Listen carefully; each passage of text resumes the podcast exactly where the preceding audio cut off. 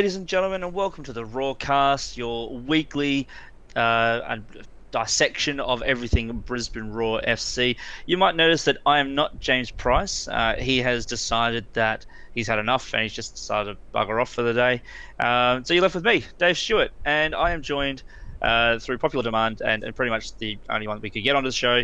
Uh, with Danny Butts. How are you, Dan? Yeah, I'm well, thanks. I already had my swimming lessons, so I am available for the pod this week. Yeah, I, I barely survived the inundation of water that I was enjoying over the weekend, but we'll get onto that a bit later on.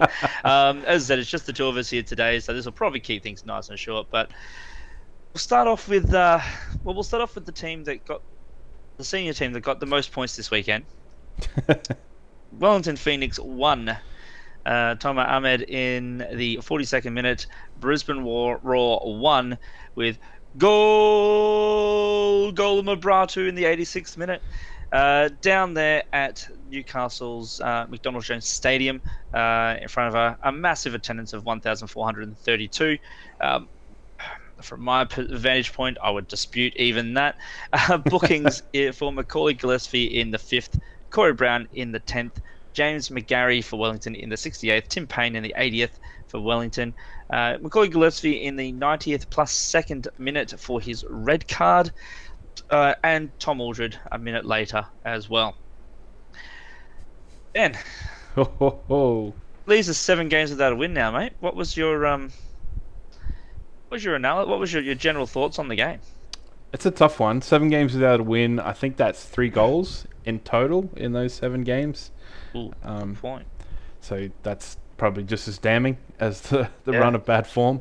Uh, I yeah. don't know. I'm I'm so if like I'm probably at the point where I'm getting a bit fed up, and since Rick's not here to level me out a little bit this week, I'm tempted to just have a blast at being. I mean, the, the conditions. So it was slow. Um, it was not like it didn't look to have too much of a plan. We just we just struggled to string anything together. Like I say, the conditions could could have that, but I, I don't know. I, I, the problem is it's seven games losing now, and we totally changed things up. And I don't know. Maybe I throw to you on that one. Like we totally changed all the formation and strategy. Is this we're, we're desperate now, or is it oh this is just plan B or C or whatever? I think Warren Moon had to try something. Yeah. Um, I don't think the conditions probably helped in making that transition. I th- well, I mean, it could have helped because it would have hampered Wellington in the same way as it was hampering us, and that maybe gave us a little bit more leeway to try something. Uh, but obviously, we've ended up going with uh, Kudo up top with Wenzel Halls, kind of as the top two. Um, which, to be honest, I think Wenz- Dylan Wenzel Halls needs uh, an extra man up top to work with. I think that's how he works best. Um, and then you had the three in the middle. Very little width outside of the wing backs. I think the wing backs provided pretty much all the width. Um, and and I I think it sometimes suits when you do have a player that will, you know, like a Danzaki, like a Champness, that will swing out wide, create that extra man out wide, and and, and, you know be the extra option or be that extra support player for like a Corey Brown, like uh, Jack Hingert to be able to play off because they overlap as well, you know, and it's harder to overlap um, each other when you're just one person doing the running up and down the wing. Um, so I think the formation change is probably Warren Moon's trying to do something a bit different, given that we have not won for, for six games and had, like I said, at that point scored two goals in that six games. Was it a success? No, not yet. maybe maybe it's something that you need to stick with for a couple of games to see how it plays out. Maybe Warren Moon needs to be more flexible with his tactics against particular opposition as opposed to having a set stalled. This is how we're going to play. We'll see how that goes. But um, that's a good point. I think it's I think, fair to. I think it'd be good to be more. We've got such an array of players. If we can get them working together, customizing to suit opponents, we're probably one of the few teams that can really do that with our players. Like with yeah. the, selection of sort of equally skilled players across the board.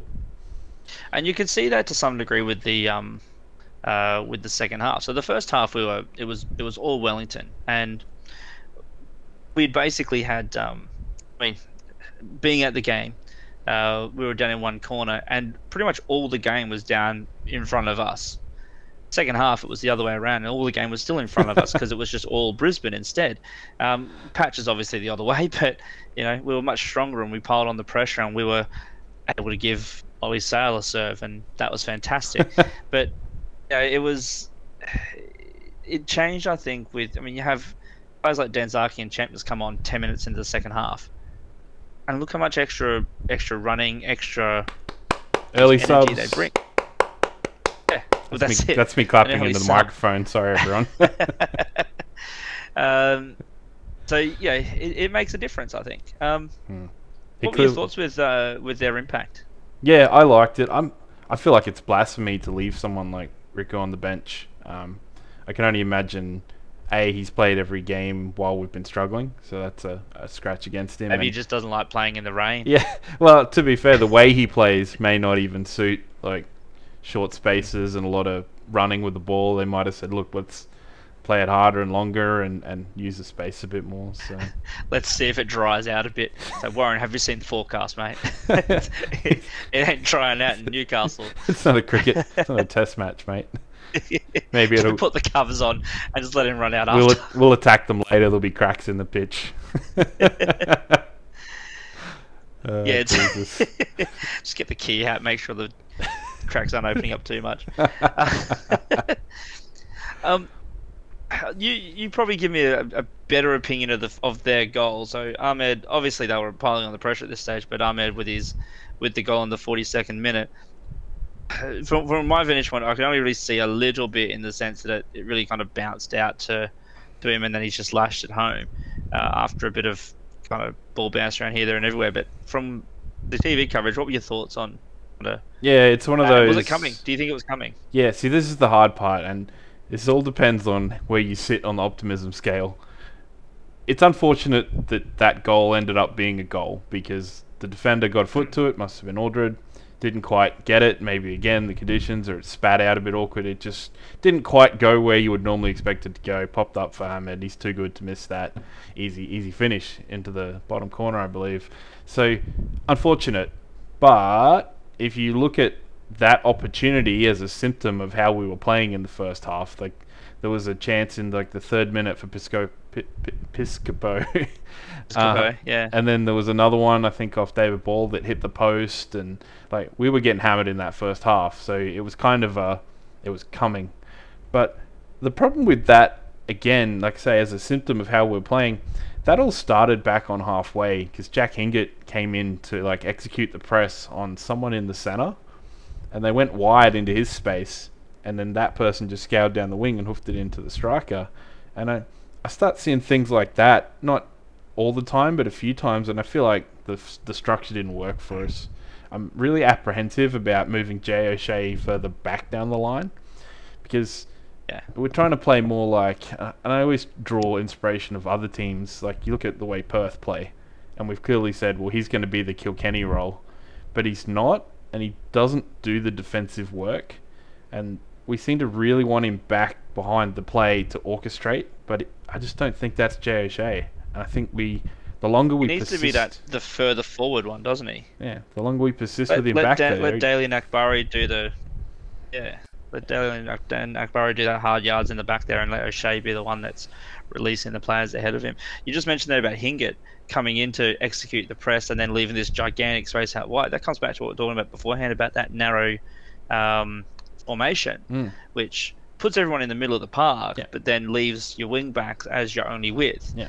And once they come central, then you've given them a wing, and it creates it creates opportunities for them to get down there. It doesn't necessarily mean they'll go there. Doesn't mean they're always going to take advantage of it, or even do anything with it. But it opens it up, especially if you've got your fullbacks, you know, or your wing backs, sorry, coming in to to be that part of formation. yeah, Um, and that's where a little bit of extra support um, probably would be helpful. Um, second half, though, like I said, a bit stronger, carried on a bit better. Um, there was an issue with handbags in the box, the uh, the scuffle in the penalty area. Do you um? Were you down in Did front you of that what one, or happened was it with the this other one? end of the park? Hey, it was all in front of me. Yeah. Oh, you should go then. Come Could you, on. Could you Well, see anything? well, I didn't actually see what happened at the time because the ball actually went out for a corner, and at the time we are making I'll maybe get into it later, but we are making a big thing with Alano about giving us a corner. It's like, oh come on, Alano, give us a corner, give us. Finally gave us a corner, and we were cheering about that, and basically on top of every single corner we could get after that. Um, that happened. That's what happened. Ball went out for a corner, and all of a sudden we looked up and everyone was scuffling. I did watch it back though, to find out what happened. Yeah. Macaulay Gillespie maybe got David Ball in a bit of a headlock at one point. Just yeah, I don't know. I feel like. Ball, like they were both wrestling Oh, they were wrestling yeah. off. Yeah, they were wrestling as the ball's coming in from a, a corner. Yeah. Um, I just think ball ended up kind of being kind of like leaning forward, and Macaulay's arm was just happened to be over his head, and yeah, one of those things. But uh, did he mean to like throw him off? Yeah, he definitely did. But if Ball had done Look, the same just, motion, it would have been roles reverse. So I just don't think Macaulay was going to move to to let Ball out. That's your prerogative to get out of there. If you want to put your head under my armpit, have a whiff, mate. Good luck. Actually, you know? we're gonna we're gonna talk um, about David Ball, and this is one of those touchy subjects. But seriously, the A League has to have a think about this um, head injury, the way it works. There was one instance. He was was he the one that got punched by Sail? Uh, I'm not sure, but him uh, earlier on in the game, he got one where he yep. got like someone put a hand on his chest or something, and he went down because right. he was challenging for the ball, and then he like, and so he fell, but he like landed on his hip or something, and he grabbed his face because he knows that if he grabs his face, they have to stop the oh, game, right. and the impact of him falling could have been anywhere on his body. It was not his head, and it was so clear.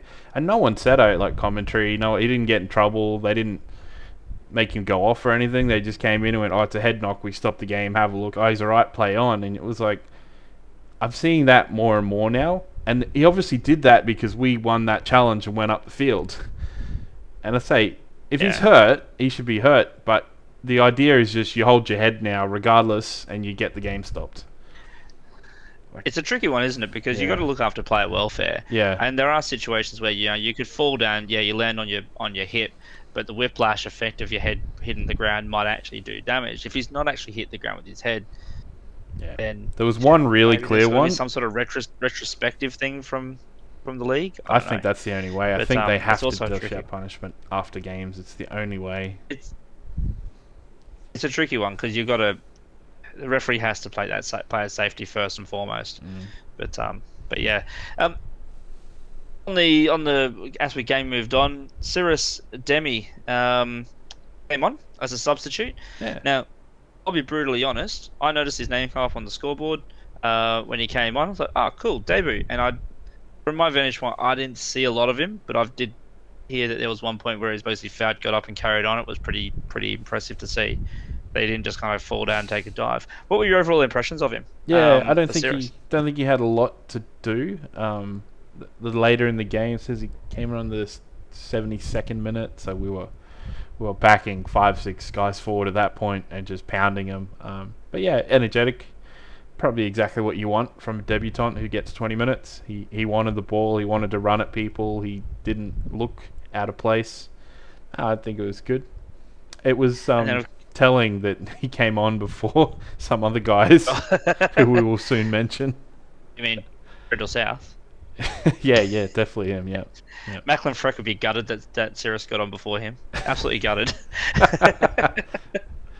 um, speaking of the one that did come on uh, later, Golgol Mebrahtu did come on, and then two minutes later, um, equalised, scored first, a goal first to touch? Uh, first touch. Yeah. yeah, yeah. I mean, you know, the man's got class. He just puts it in first time, well, I mean, and then just doesn't do anything else. He's been so bad with his feet for the last three weeks. Probably just went screw it.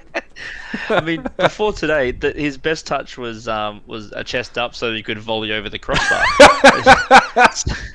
so you know, it makes sense that the, the, the next or the best touch he has outside of that is a header, which happens to go on goal. So, um, excellent. Look, fair credit to um, to Corey Brown the lead up to this. Gets a tackle in that yeah. wins the ball, gets it to um, Gillespie to whip in the cross. Um, Brown doesn't chase that down and, and get to that first. We're on the back foot. Gillespie's you know jogging, uh, running backwards to maybe get sent off earlier, but that ball doesn't go in there. Mebrahtu doesn't doesn't get to the end of that, and we're still sitting here talking about how shitty he is. Mm. Um, great for him. Disappointed he didn't run over to the three of us in the fucking away bay. That was going mental, but you know, COVID, I understand. Um, but uh, good to see. Well, I'm still holding holding judgment on whether he's any good. If he starts to go on a goal scoring spree that that you know lights the A League up, then I'll eat all of my words. But um, I think we're probably more fortuitous that he was the one on the end of that. 'cause I think there was one other player that was looking for that ball as well. Um, and uh, and we'll see kind of how it evolves. But yeah, do you think did Golgol do anything outside of that, or was it just um, Nah. But right place, right time? I'm gonna say, did you notice that Kudo, Kudo was playing? Because I I didn't. did notice it, but purely because I was I was looking for him at one point. like, I, It's a little bit anonymous. I don't. I think it's it's so weird. You've got uh, Mebrahtu who, like, he wants to be involved. He just doesn't look good. Yep. And you've got Kudo who just doesn't ever seem to be involved, and but he looks like he's got a bit of skill. And so I'm sort of I don't know. You need to like find a way to like cut them in half and stitch them together, and you get a complete forward in there somewhere. Get the um the the skill and ability of uh, of of Kudo, and the uh, I suppose the um uh, energy of Mebrahtu, Is it? Um, and you get a, you you'll get an NPL level player. Um, but, uh, look, we'll, we'll see how that goes. Obviously, we'll, I say if he if he goes on and scores goals every week now, you know, starts to put four or five or six on the board, then I'll eat my words. But um, I think it's a I think well, it's a great goal to win us a great point. It, it, I'm thinking it might be a one-off situation. Let me let me throw Let's something else at you if you don't mind. So Wellington, Yeah. we talked about like narrow football. Wellington put in six crosses that game because they were pretty narrow. They like to go through the middle with Davila. How many crosses do you think we made?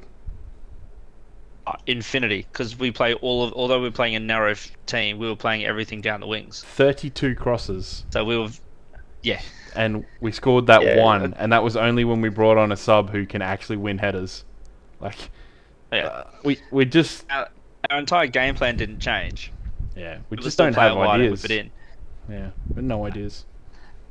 It needs to improve. It absolutely needs to And improve. I don't like. Um, what's your take on like Scotty McDonald might be back? Is is that the salve? Like, does he gel this whole thing together in a way that we get something, or is it like no, our problems are a bit more deep seated than that? I think it will help, purely because he becomes that focal point that Wenzel Halls and Riku um, can play off.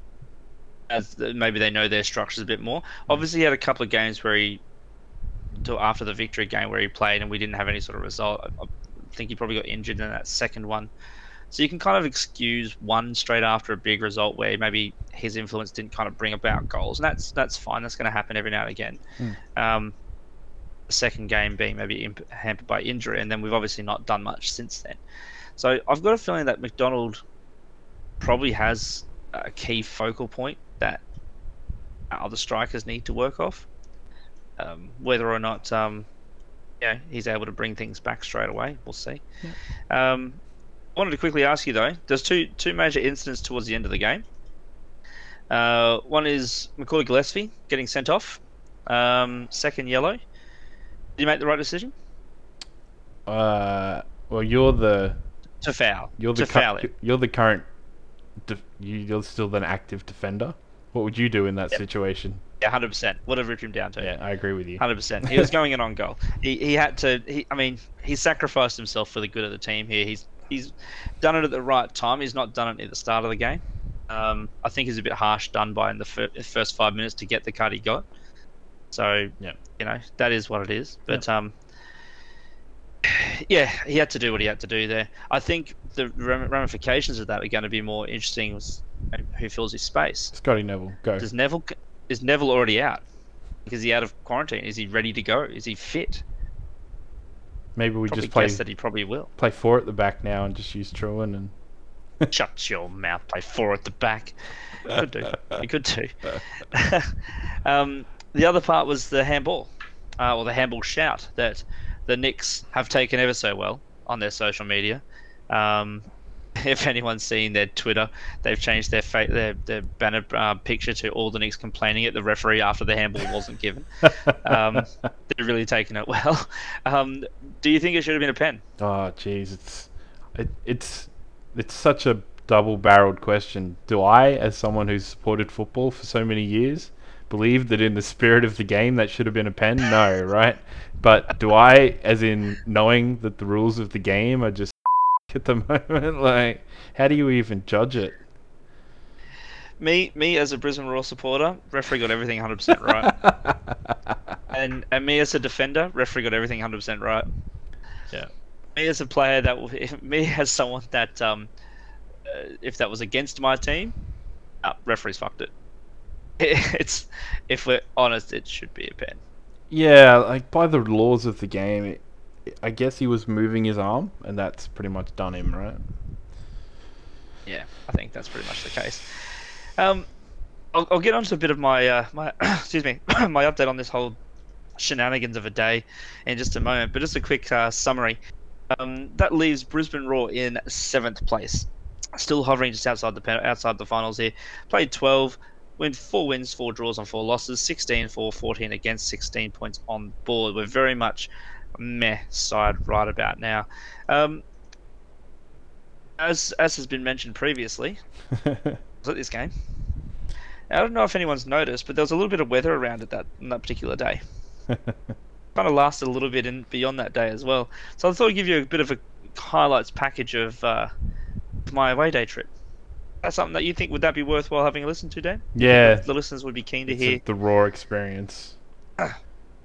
full experience. So obviously you fly down match day, as you do. Um, upon landing, obviously quite wet. Upon landing, you know, of course, the, the Uber trip back into uh, into Newcastle. Noticed that quite a bit of flooding was about. Just about every road had you know, those giant, those big kind of dug-in gutters uh, for rainwater runoff. Most of them were full filling or just about overflowing onto the road. There was a couple of flooded roadways, which was a bit concerning. Does Uber do boats? In a they should. I actually thought about that. They should have had those, aqu- you know, those aqua, uh, those duck boats with the wheels. They, yes. should ab- they needed some of those. Someone just paddles up Uber to duck you. boat.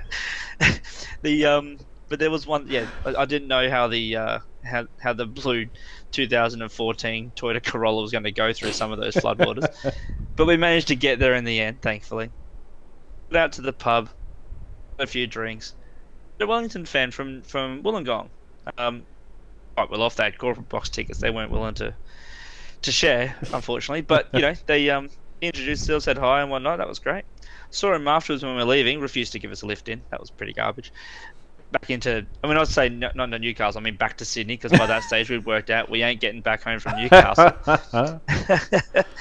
game was all right. The game was as we've described it. You know, we've um, had a bit of a laugh, ripped into Ollie's sail, um, and he he heard it for a good 20 minutes at the end of the game there, so it was pretty good timing for that. Did you tell him we were coming home with a wet sail?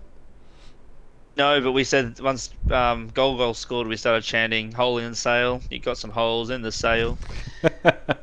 He heard that one. he heard that one.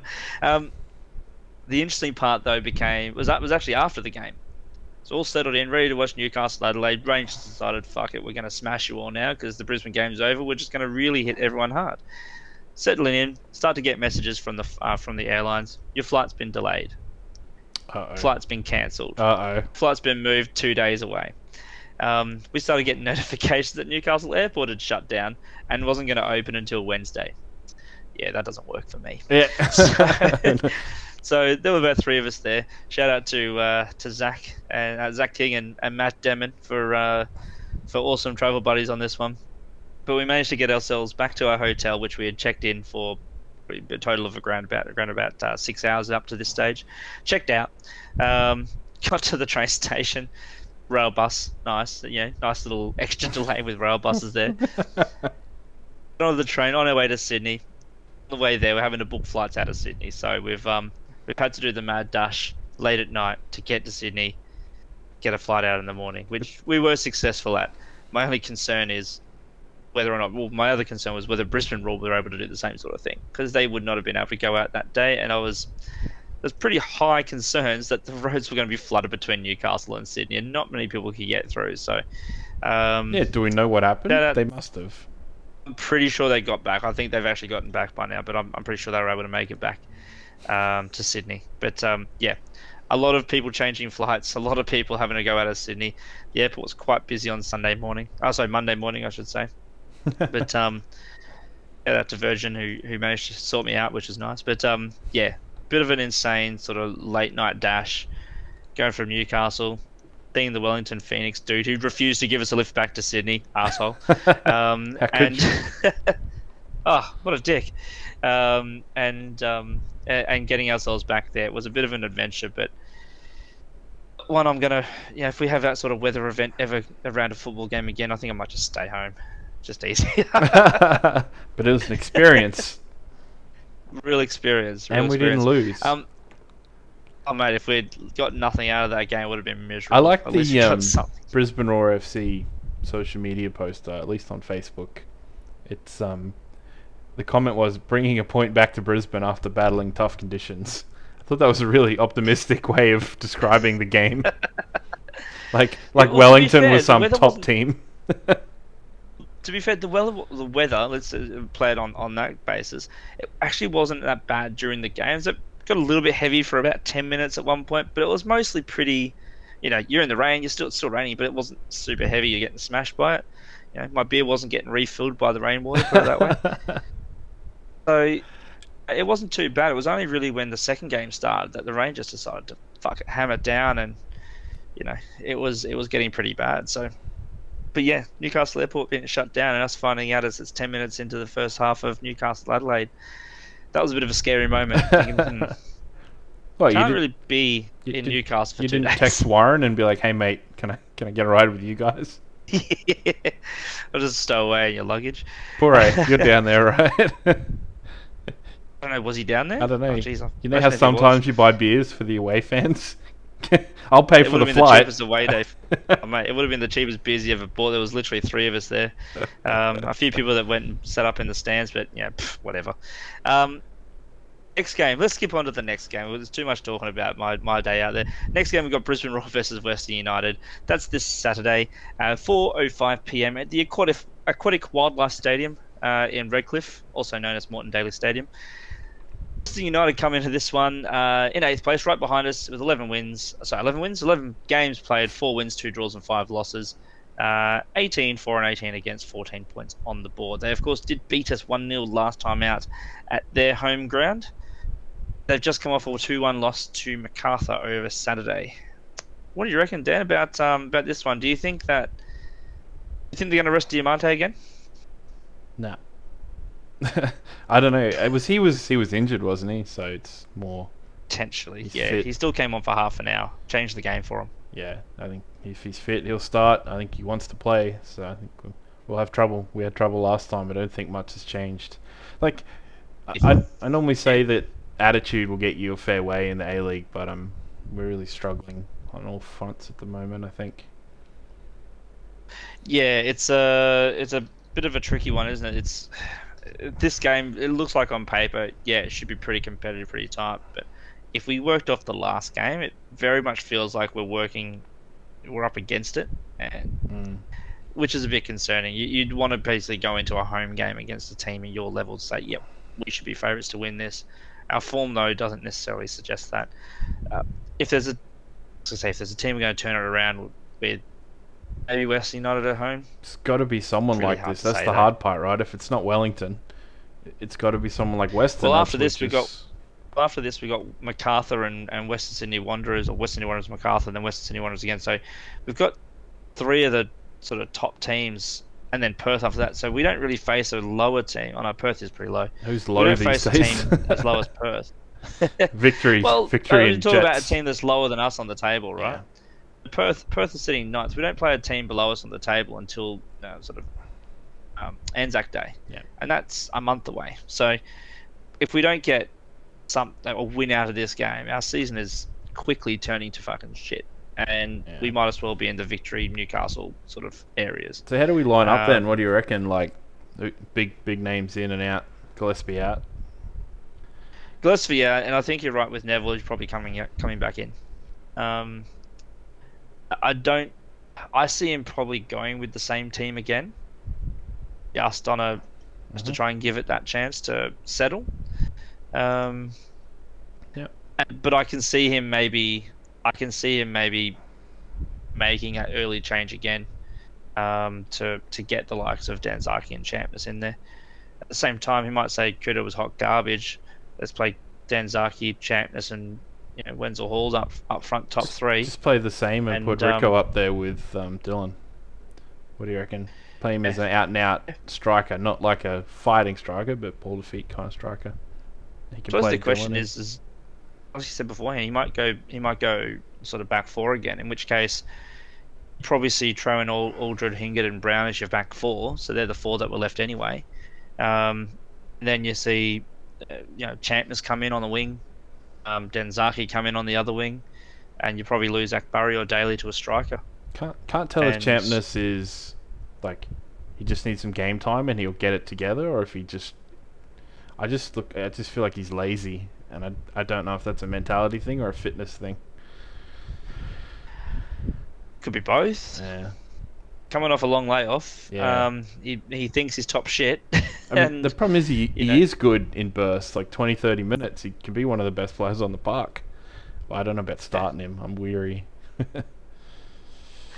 We'll see. I mean, he might come off the bench as that X factor sort of player that they're looking to kind of break the game open too, which is some probably something that you still need to have. You can't just rely on a, first eleven to be the the be all and end all. It'll be interesting to see if they if they stick with Kudo or if they go back to Mebrahtu.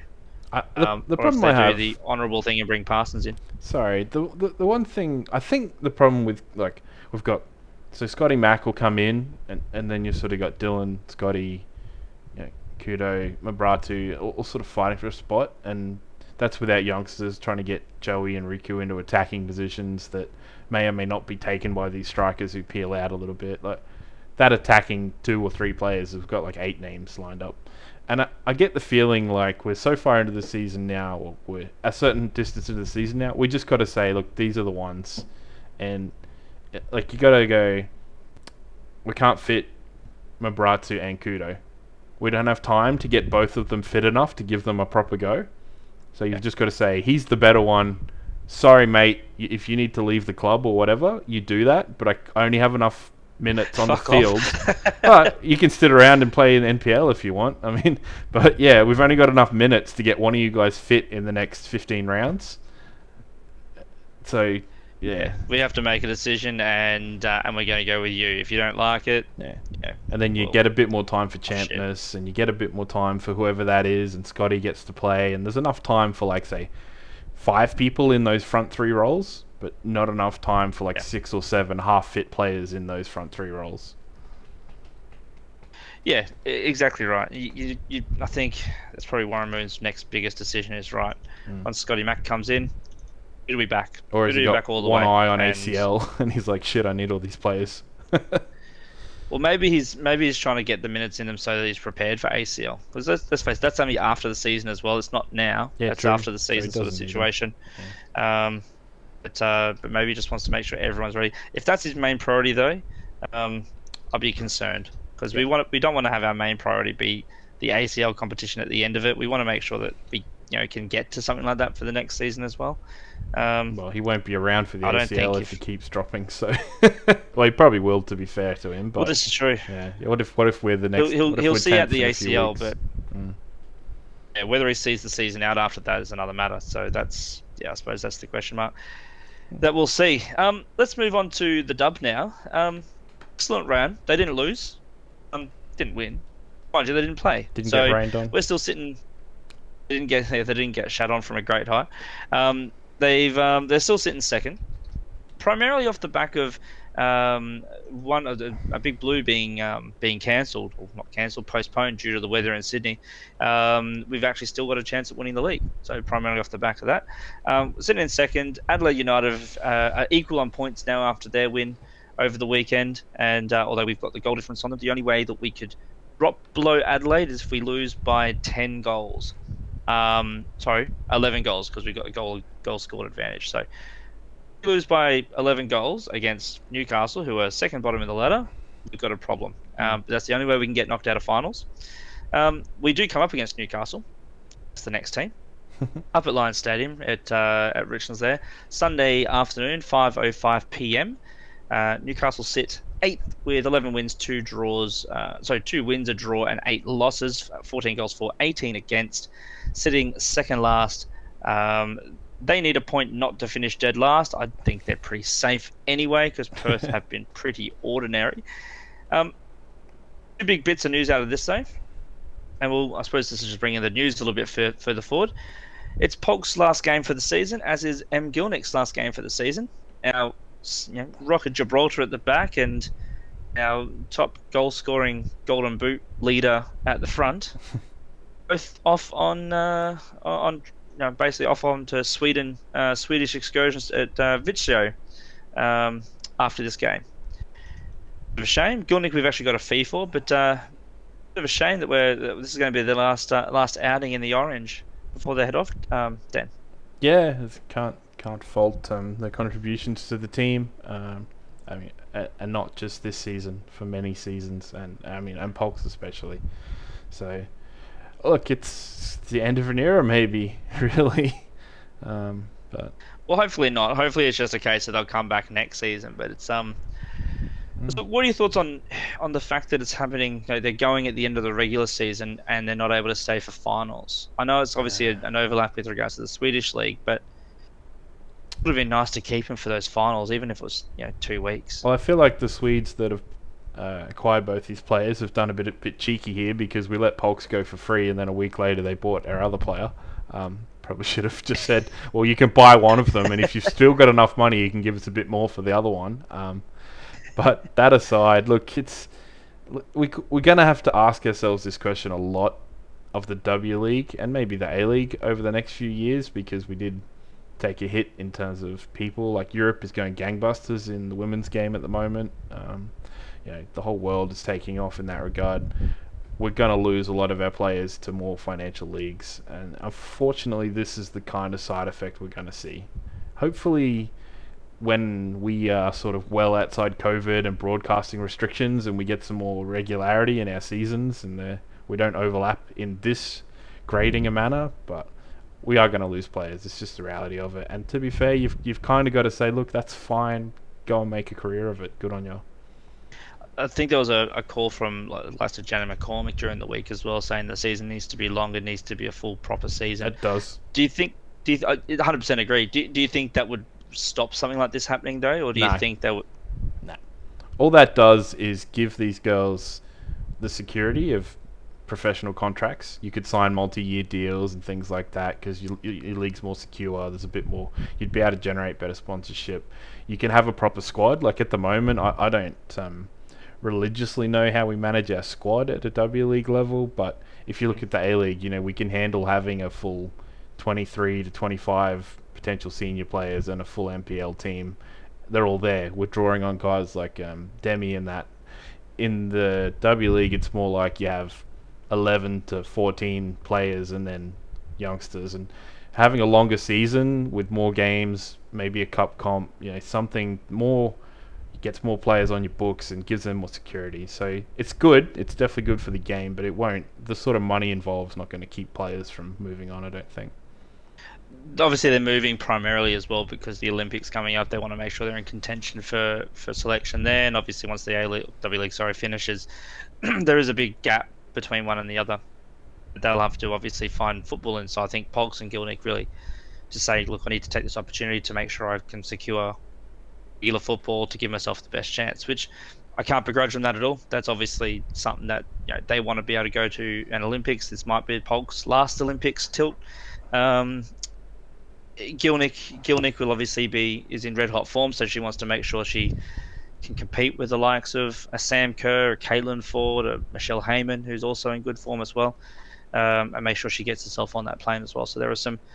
I understand the, the motivation from the players' side of things. I'm glad that that motivation um, has at least resulted in some sort of return for the club in terms of Gielnik's move uh, for an undisclosed fee.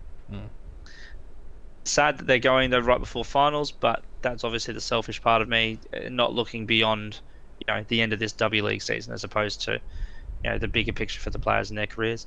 Um, as I said beforehand, though, the the games that did get played. Actually, before I was going to get onto that, um, placements. So going into finals, let's work off the assumption that we will, and I'll touch on how that all works out in just a second. But um, who picks up, who replaces who in um, in the squad?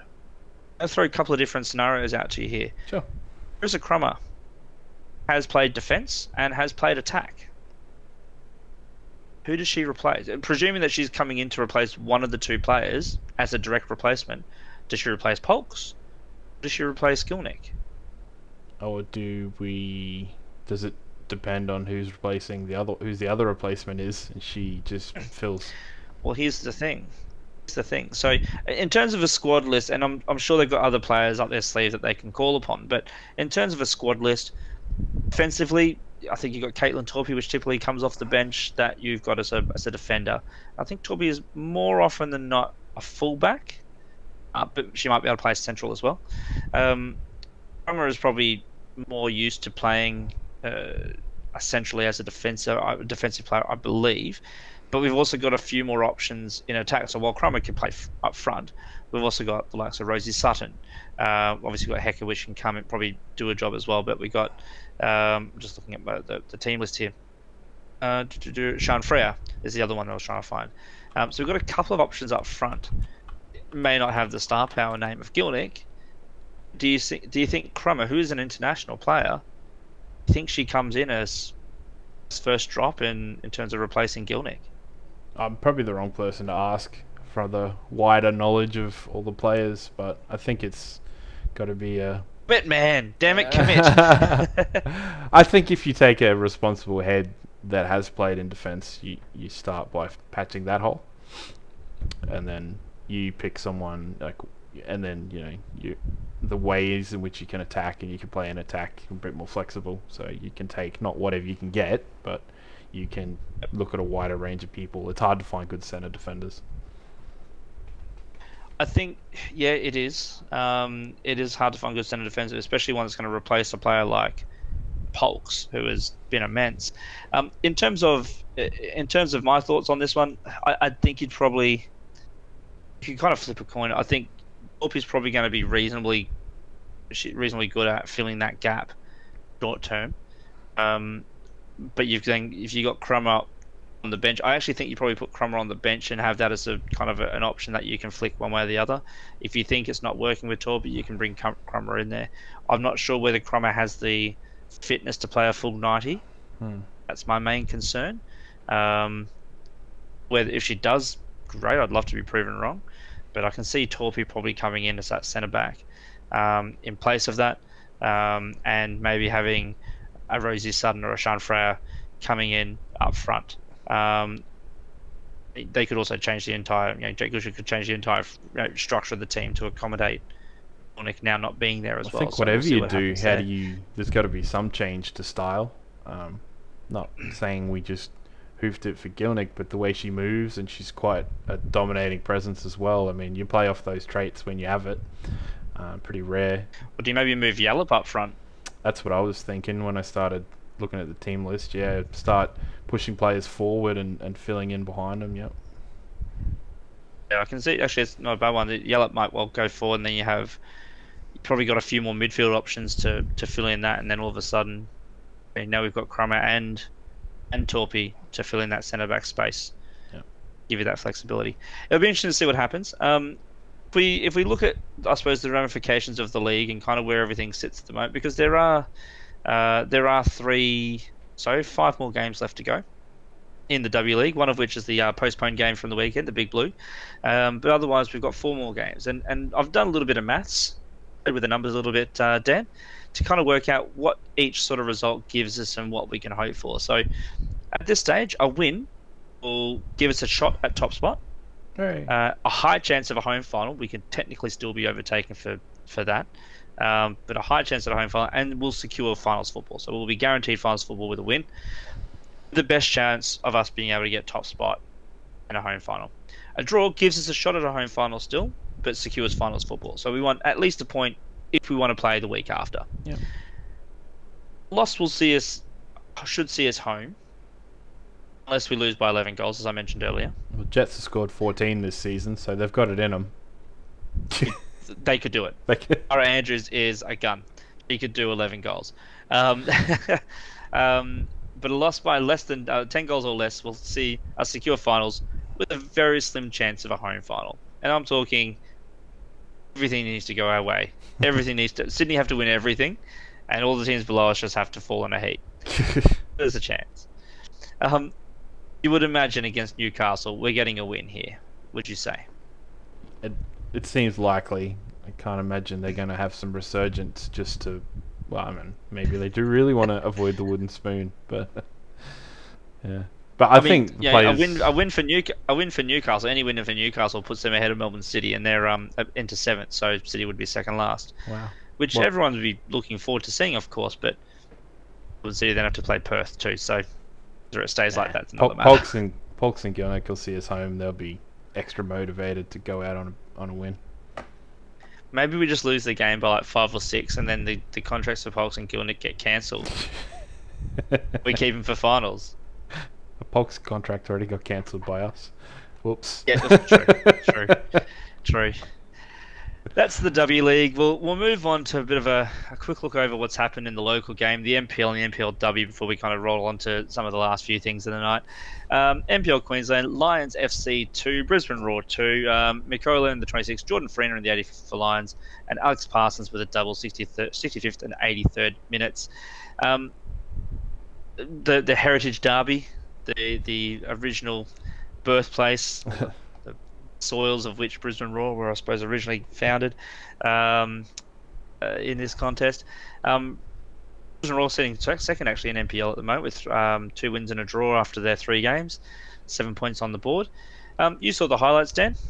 You particularly impressed by uh, Parsons and or, or anyone else in the squad? Yeah, we were pretty. Some of those highlights, I can't remember the bloke's name now. What what did we say? Um, was it Doolan? Oh, man, Doolan, who was attacking, yeah, put on some real, put was, on a really uh, good show. Mor- Moreland. Moreland, sorry.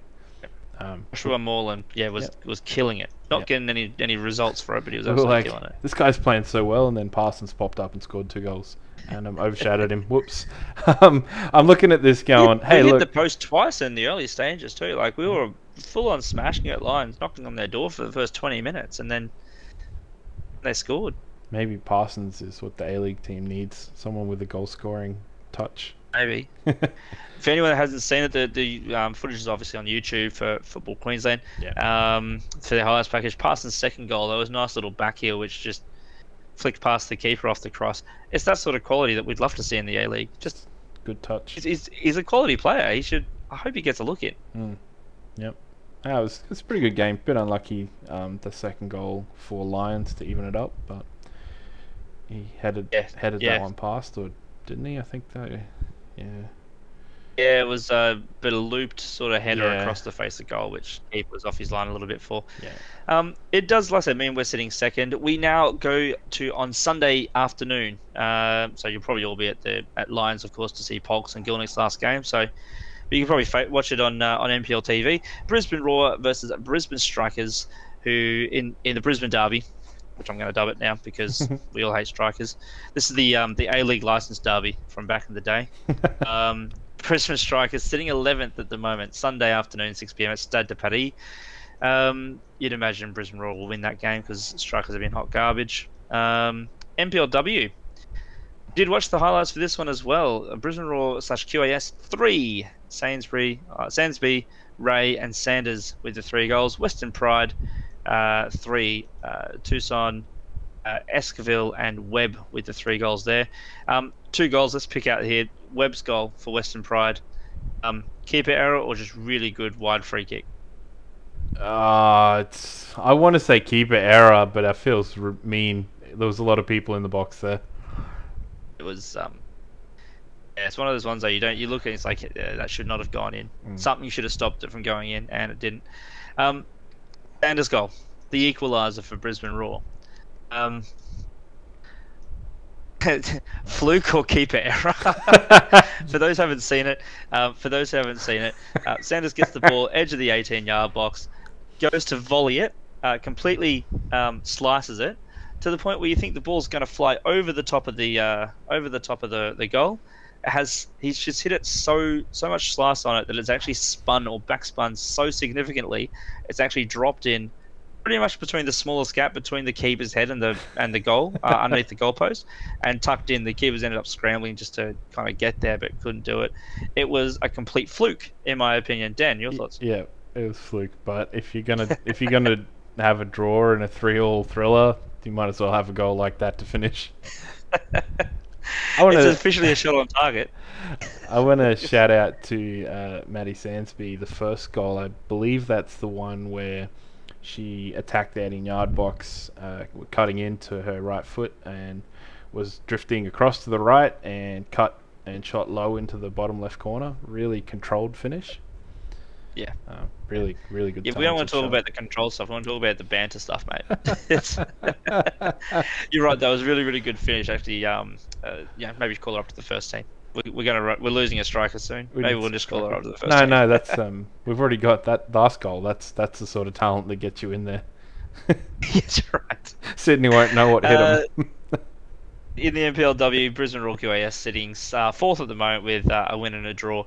Four goals on the board, three goals against, four points. They next play Logan Lightning down at Cornubia Park uh, on Saturday at 5.15. Um, Logan Lightning sitting 10th at the moment. Let's get into a bit of news to have a look over what uh, what's been happening. We've already mentioned Polks and Gielnik. Uh, last game is this Sunday. They're off to uh, Vittsjö. Uh, Gielnik leaving for an undisclosed fee. So at least, so the club's gained something out of that, which is uh, which is good. Um, but sad to see them both go, of course, as we could. Um, you know, they've obviously been pretty instrumental to our season. ACL playoff pathway. Um, got a bit of an update this week for us, just for some other teams. Of course, Jiangsu uh, basically folding as a club. Um, They were a seeded side in the ACL groups. So as they dropped out, the pathway for Pohang Steelers and Ratchaburi, uh, Ratchaburi FC became much easier as they were meant to play off each other to get into that group stage. There's two teams in that group. Both go straight in. So is that um, the collapse of China? Chinese top oh, flight oh, football? Think you'd think the Chinese league is just going to be a shell of what it once was. Um, it's yeah, I, I, don't think there's too much left of them really to, to you know, last one out, turn, turn off the light sort of thing. So when does that ACL kick off? Uh, that is after the A League finals uh, in cool. June. In so June. yeah, we'll be out of that. We won't even be in that to worry about. So we'll get a nice little preseason for the ACL going in, which is nice. Oh, did we qualify? Um, Where did all that land? Because once upon a time we came fourth pseudo third in the A League. Do we qualify for this ACL or not? Yeah, this is yeah, the ACL we qualify for, yeah, for that. Yeah, this is the one. Sorry. Yeah. Uh, uh, some some details are trickling through regarding broadcast deals as well. Um, word is that there's something uh, announcement coming soon. Nothing set in stone. Likely to be a summer comp. Um, I'm surprised summer... about that summer comp thing. Uh, pardon. Uh, apparently, a lot of the uh, what do you call them, like the CEOs or the MDs of the clubs were on board with that, which surprised me. I thought they would be huge proponents pushing for winter, better football, better quality of life for the players, um, probably more aligned with uh, Asia and marketing in that regard. But I guess broadcast money talks, and they said no, summer's probably a better commercial product. Yeah. Uh, do you think that maybe they're um the I mean obviously summer summer being the the being driven by the broadcaster primarily because obviously you've got your NRL, AFL, it's your big winter sports. Rugby union, union's a big winter sports.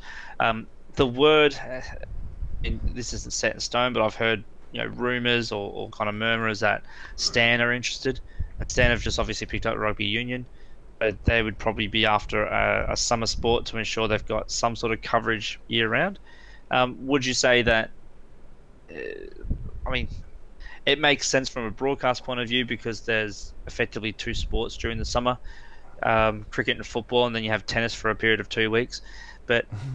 for a longer term sort of thing, you've got effectively two sports. Um, do you think it's, it's if you're going to get to the point where a broadcast will say, "Yeah, let's go up against NRL and AFL"? Yeah, like you wouldn't get a lot of money for someone if they were trying to pitch that, would you? Like I, I think Well, someone thing, someone would if they didn't have to pay much for it. Yeah, this is true. This is true. You might find that um, a lot of uh, a lot of places might just say, "Nah, it's, we'll give you less to go up against these guys." Which is probably why I think Um, yeah, a lot of the MDs have said, oh, well, well, maybe it's better to go somewhere and just take the pay packet and get through the uncertainty. And now that we've got the PFA separate to the A League, uh, FFA, sorry, or the FA, then I think they have to short term as well uh, until until they've got a broadcaster that's set. I mean, if you did this, uh, if you did this sort of uh, ten years ago when the A League was was set, you know, it's had five or six years by that stage, relatively good, you know, footing. You know, Mm. everyone's just gone mental over the fact Brisbane's you know revolutionised football in in Australia. Um, I think you could probably start to shift those things, but I don't think you can do that now. Although it'd be ideal, like it'd be great to have it as a winter sport. Would fit it's much better with the national calendar. I think at the moment the broadcasters will probably just turn around and say, in the bin. It's it's the age old age old adage with Australian football, and I'm probably gonna sound a little bit like Bozza, but you've got a dead. You've there's two schools of thought. You're either dead a dream kind of avenue or fiscal responsible, and we're always erring on the responsible path to sustain the game. But to some degree, you go well if we don't make the decisions that's best for the sport and just commit to it are we ever going to grow much? And I'm not saying that's right. That's obviously my preference by the way I framed it, but it, I understand the responsible approach too. So yeah, it's this is all part of it. Do you just say winter's the best time? Just just deal with it and figure it out and do what we can, and it'll organically grow over time because that's the best outcome. Or do you say no? We need to ensure the survival of our franchises and our clubs and keep the players employed and here and take the summer. That's the balance APL I think have to um, have to find Mm. really because they're the ones now entrusted with with running the uh, the professional game. Um, oh, one thing which I haven't put on the news, um, but the FFA Cup is getting a rebrand. Um, Oh, and they've and they've asked they basically threw out to everyone, hey, what do you think we should call the new the cup competition? Oh, that's it's not dangerous. the FFA Cup anymore. Uh, the same all sorts of stuff. But to be honest, I, I'd be in favour of calling it the Australia Cup because that actually ties in with an old cup competition back in the NSL days. Um, it's the same sort of thing, but it's just called the Australia Cup. I think that would be an appropriate name change for it. Um, other people come up with like the Les Murray Cup. I heard uh, the Mark Cockrell Cup, um, but I think for for a national competition, you need to have Mm. something a bit more broader church. You can maybe name the trophy after a person, but the cup competition itself. Yeah, that's it. I It's like like the awards being named after people with a legacy, but the competition itself, yeah, you should probably leave it as. the church. Yeah. Yep. Right. Well, there's only um, there's only two of us here, so a Dave's game automatically will go, win goes to you, Dan. So congratulations on winning Dave's game. Um, Pricey loses again. Sucker. Um, do some tipping to, to close off the evening. All right. I haven't Right. even looked at the upcoming fixtures. It's okay. I've only literally just updated the uh, the spreadsheet as we were chatting here today, so um, I haven't looked at any of this either. We'll start off just with a quick up score update for for everybody out there. Um, great news! It's uh, getting tighter in the middle there, so the listeners, you're right in amongst it. Yoshiba's still um, at the bottom of the table, 46 points. He is performing um, as he always does, but he's also only tipping the away side. So we'll see if he decides to change it to the home sides anytime soon and see if that improves. Uh, in what did we say? What was the next one? It was uh, Dan. You're next up. You're on 54 points. Listeners, you are on 55 points. Uh, you've got Pricey on 56, Ben on 57. So between the four of you, there's only three points between us. Anyone's game there. The rest of us, we're out in the lead. Um, I'm on 60. Rick's on 62 on top of the table. So it's almost become. I won't say it's quite split into three leagues yet, but um, yeah, there's there's definitely a gap that's formed between Yoshiba and and you, Dan. Um, Shiva's in a and then a little bit of a gap from you to top. So you got a bit of work to do, my friend. Mm, that beginner's luck is starting to wear off. That's right. You had that last year, mate. Let's start with the uh, let's start with the A League uh, first of all, uh, and again we'll just tip one each uh, as we go through them. So we won't, we'll, we'll tip the rest of them later on. Uh, Melbourne City hosting Western Sydney Wanderers. This is on the Friday night. Um, you reckon Dan? City versus Western Sydney. Ah, who's at home? Melbourne City. Oh, yeah, I'm gonna go City. Western Sydney Wanderers are getting better, in my opinion. Uh, they are, yeah, they are improving. That's for sure. Um, Melbourne City for you. Uh, I've got the pleasure of, t- of doing Brisbane versus Western United, and look, Brisbane's form at the moment is draw, lose, draw, lose. So I think we're up for a loss here. So we'll go Western United for me. Um, that's just the form guide. Central Coast versus Melbourne Victory. What do you reckon, Dan? Oh, the big cracks in the Central Coast armor. Finally, it's like the whole country is like, oh, thank God! Mate. like we didn't know what was happening. You say cracks in the Central Coast armor. We're going to compare cracks in the armor, let's talk about Melbourne Victory. That's what I was gonna say. But the biggest crack of them all is Melbourne victory. I'm definitely tipping Central Coast. Good idea. Good idea. Uh, Perth versus Newcastle over in the west. Uh, look, I can't go past Perth. They have been horrible lately, but they're not Newcastle horrible. Um, Wellington Phoenix versus Macarthur um, in the Gong. Um, what do you reckon, Dan? Oh, I think Macarthur. I, I don't. Wellington, they're just they're like half a team. Like they have half a really quality team, and the other half's just passengers. Sadly, when we came up against them, we had just as many passengers. So Adelaide versus Sydney. Now, this is probably for me um, one of the big games of the round. This is this is going to be an interesting one to to, to call. Adelaide five on the trot. Um, Sydney FC a, a little bit lower in the league, but two on the bounce as well. I I in Adelaide, I'd say Adelaide might even do the job there. Be um I feel robbed because I tipped Adelaide's coach for um, first to be sacked, um, and since since I put that in, they went and signed like three big name players. Um, I think that Javi, Javi something, Javi Lopez in the middle, uh, Goodwin's Oh, back, and I'm Yeah. just like, this is not the team that I tipped against. I mean, Adelaide Adelaide's depth as well is scary. They Well, got Tommy so many good young not players. been playing while they've had these five wins. He's not been playing. Yeah. Ridiculous. Jesus. Um, to the dub. Now, there's a game that's not been scheduled. That's the big blue we spoke about. Was that was postponed. We don't know when that's going to be, so we'll just tip what we do know. Melbourne City versus Perth on Thursday night. Dan, who are you tipping? City, City. City. Canberra versus Sydney, and what's probably the game of the round, given the um, given the, the implications for finals and really even our season. Tip with your heart, Um, Dave. Tip with your heart, not with your head. Well, here's the thing, right? Um, I really, really, really want Sydney to lose this game and then draw with victory because that gives us a chance to win the league. So, said tip with my heart and not my head.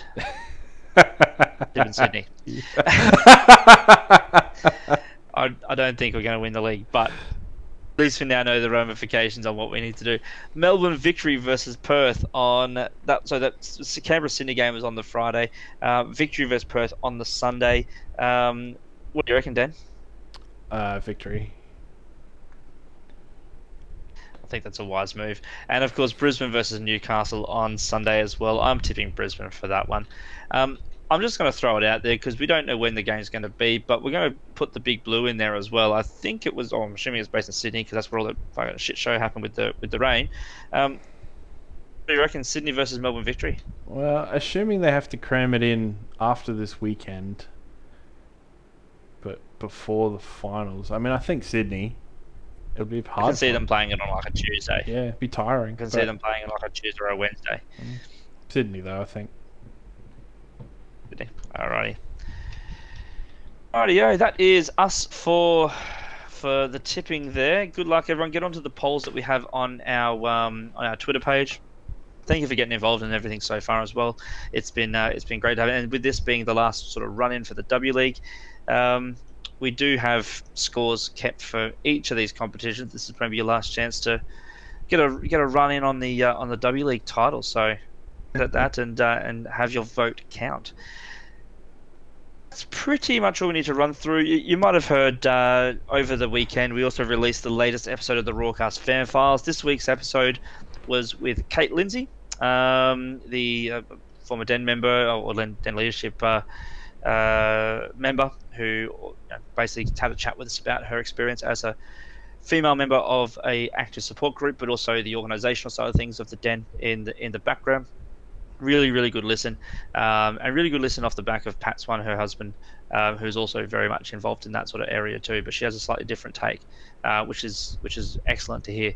Um, by the way, Dan, have you heard that one? I know you didn't listen to Pat's one straight away because he, he was in your ear all the Sunday beforehand. But have you had a chance to listen to, to Kate's one? No, but I will pick it up on the transit to work tomorrow. And I'm, Man. I'm enjoying them personally because I don't have the history that everyone has, so I'll listen to them all eventually. It's it's good just to hear other people's points of view. Uh, speaking of other people's points of view, we've got another one coming out this week. Um, Scott Owen, founder of the evil uh, podcast empire, the Roar Review, um, or the Brisbane Football Review, that that constantly competes with us uh, on a week-to-week basis. No, no, just joking. Scott's actually pretty good, uh, pretty good value as well. We get uh, a bit of an insight into to the Roar Review, how that came to be, his kind of background before that, and um, and his kind of what sort of things he's getting into at the moment with regards to covering not just Brisbane Roar but um, NPL. Um, really, really good chat with him to kind of hear more about it. And don't forget, ladies and gentlemen, if you want to get involved and tell your story, let us know. Hit us up in our DMs and just let me know. We'll be happy to arrange a chat with you. We we got about three more episodes. I think I'm going to make this a ten episode series this year, um, and we still need three more people. But yeah, we, we, this will be the last one. I need to record some more. Um, so make sure you get in contact uh, and let us know.